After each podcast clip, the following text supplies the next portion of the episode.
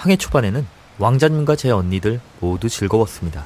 하지만 좋은 시간은 오래가지 못했습니다. 언니들은 저와 왕자님과의 관계가 깊어지는 것을 보며 질투하기 시작했고 급기야 저를 불러서는 바그다드에 도착하면 왕자와 관계를 어떻게 할지 분명히 말하라고 다그쳤습니다.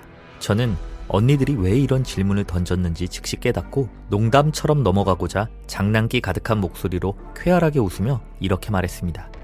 글쎄요. 데려가서 제 남편 삼을까봐요. 왕자님, 바그다드에 도착하자마자 왕자님께 저의 모든 권한을 드리고 전적으로 당신의 명령에 따르며 모든 봉사를 다하고자 하는데 어때요? 감당하실 수 있겠어요? 그러자 왕자가 사뭇 진지한 표정으로 대답했습니다. 아가씨, 저는 지금 당신의 말이 농담인지 진담인지 모르겠군요. 그러나 저는 이 자리에서 진지하게 선언하고자 합니다. 여기 계신 모든 분들 앞에서 저는 조베이드님의 제안을 진심으로 받아들이겠습니다. 그러나 나는 그 어떤 권한으로도 당신의 행동을 간섭하거나 제한하려 하지 않을 것입니다. 당신을 언제나 존중과 사랑으로 대할 것임을 맹세합니다. 이 말에 언니들은 얼굴색이 바뀌었고 며칠간의 태도 변화에서 그들이 더 이상 예전처럼 저를 사랑하지 않는다는 사실을 알 수 있었습니다. 배는 어느덧 발소라에서 멀지 않은 페르시아만에 도착했는데 이대로만 바람이 불어준다면 다음 날이면 도착할 듯 보였습니다. 그러나 그날 밤 제가 잠들 때까지 지켜보던 언니들은 저를 바다에 던져버렸습니다.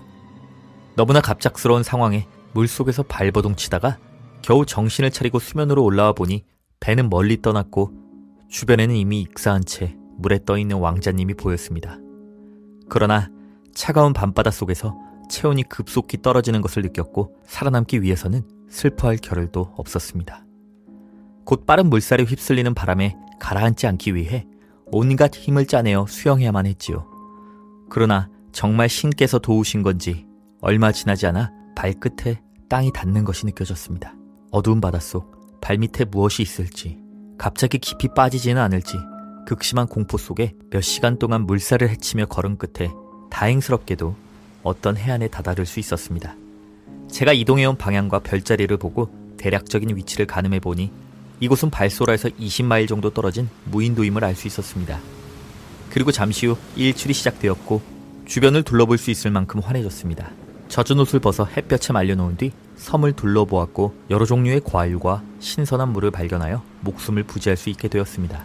그제서야 뒤늦게 몰려오는 언니들을 향한 배신감과 왕자님의 죽음으로 인한 슬픔, 육체적인 피로로 인해 그늘에 누워 잠시 생각을 정리하고 있었는데 뭔가 이상한 느낌이 들어서 눈을 뜨니 매우 거대한 날개 달린 뱀이 제 앞에서 꿈틀대며 혀를 내밀고 있었습니다. 이상하게도 저는 놀라기보다 뱀이 어딘가 아픈 것 같이 보였습니다. 주위를 둘러보니 뱀의 뒤에는 더 큰 뱀이 있었고 제 앞에 있는 뱀을 삼키기 위해 꼬리를 문 채 안간힘을 쓰고 있었습니다. 저는 왠지 동정심이 느껴져서 근처에 놓인 돌을 집어들어 뒤쪽에 있는 큰 뱀을 내리쳤고 뱀은 그 자리에서 숨이 끊어졌습니다. 날개 달린 뱀은 자유롭게 되자 즉시 날개를 펴고 날아가 버렸고 저는 그 광경을 오랫동안 지켜보았습니다. 그리고 이내 보이지 않게 되자 다른 그늘로 옮겨 다시 잠에 들었습니다. 한참 뒤 다시 깨어났을 때 제 앞에는 활기차고 멋진 모습의 흑인 여성이 서 있었고 그녀의 손에는 암캐 두 마리가 붙잡혀 있었습니다. 저는 누구인지 물었고 그녀는 이렇게 말했습니다. 저는 당신이 조금 전에 구해주셨던 뱀입니다. 그뿐 아니라 당신은 제 필멸의 원수를 직접 처단해 주기까지 하였으니 이 은혜를 어떠한 방법으로 보답할지 생각하다가 제 동료들과 요정들로부터 당신이 자매들에게 끔찍한 배신을 당했다는 사실을 전해 들었습니다. 그래서 저도 당신의 복수를 돕기로 하였습니다. 당신의 배는 가라앉았지만 선박의 모든 화물들은 바그다드에 있는 당신의 창고로 운반되었으며 제 손에 있는 이 두 암캐는 당신의 교활한 자매들입니다. 제게 이 모든 것을 허락하신 바다의 신께서 당신에게 이렇게 전하셨습니다. 그들이 왕자와 동생에게 저지른 죄의 형벌로 매일 백대의 채찍질을 가하라. 동정심의 일을 어기면 그대도 자매들과 같은 모습이 될 것이다. 저는 그 두려운 명령에 순종을 약속해야만 했습니다.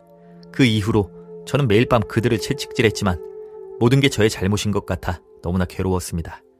제가 처음부터 언니들에게 함께 갈 것을 제안하지 않고 홀로 움직였다면 왕자도 살아있고 언니들도 이러한 운명에 처하지 않았을 테니까요.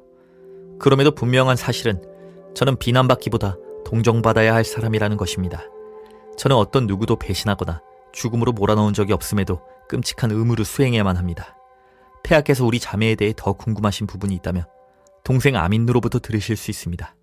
매우 놀라워하며 듣고 있던 칼리프는 조베이드의 이야기가 끝나자 대제상을 통해 아민느로부터 가슴의 상처에 대한 얘기를 듣고 싶다 말했습니다. 이에 아민느가 자리에서 일어나 이야기를 시작했습니다.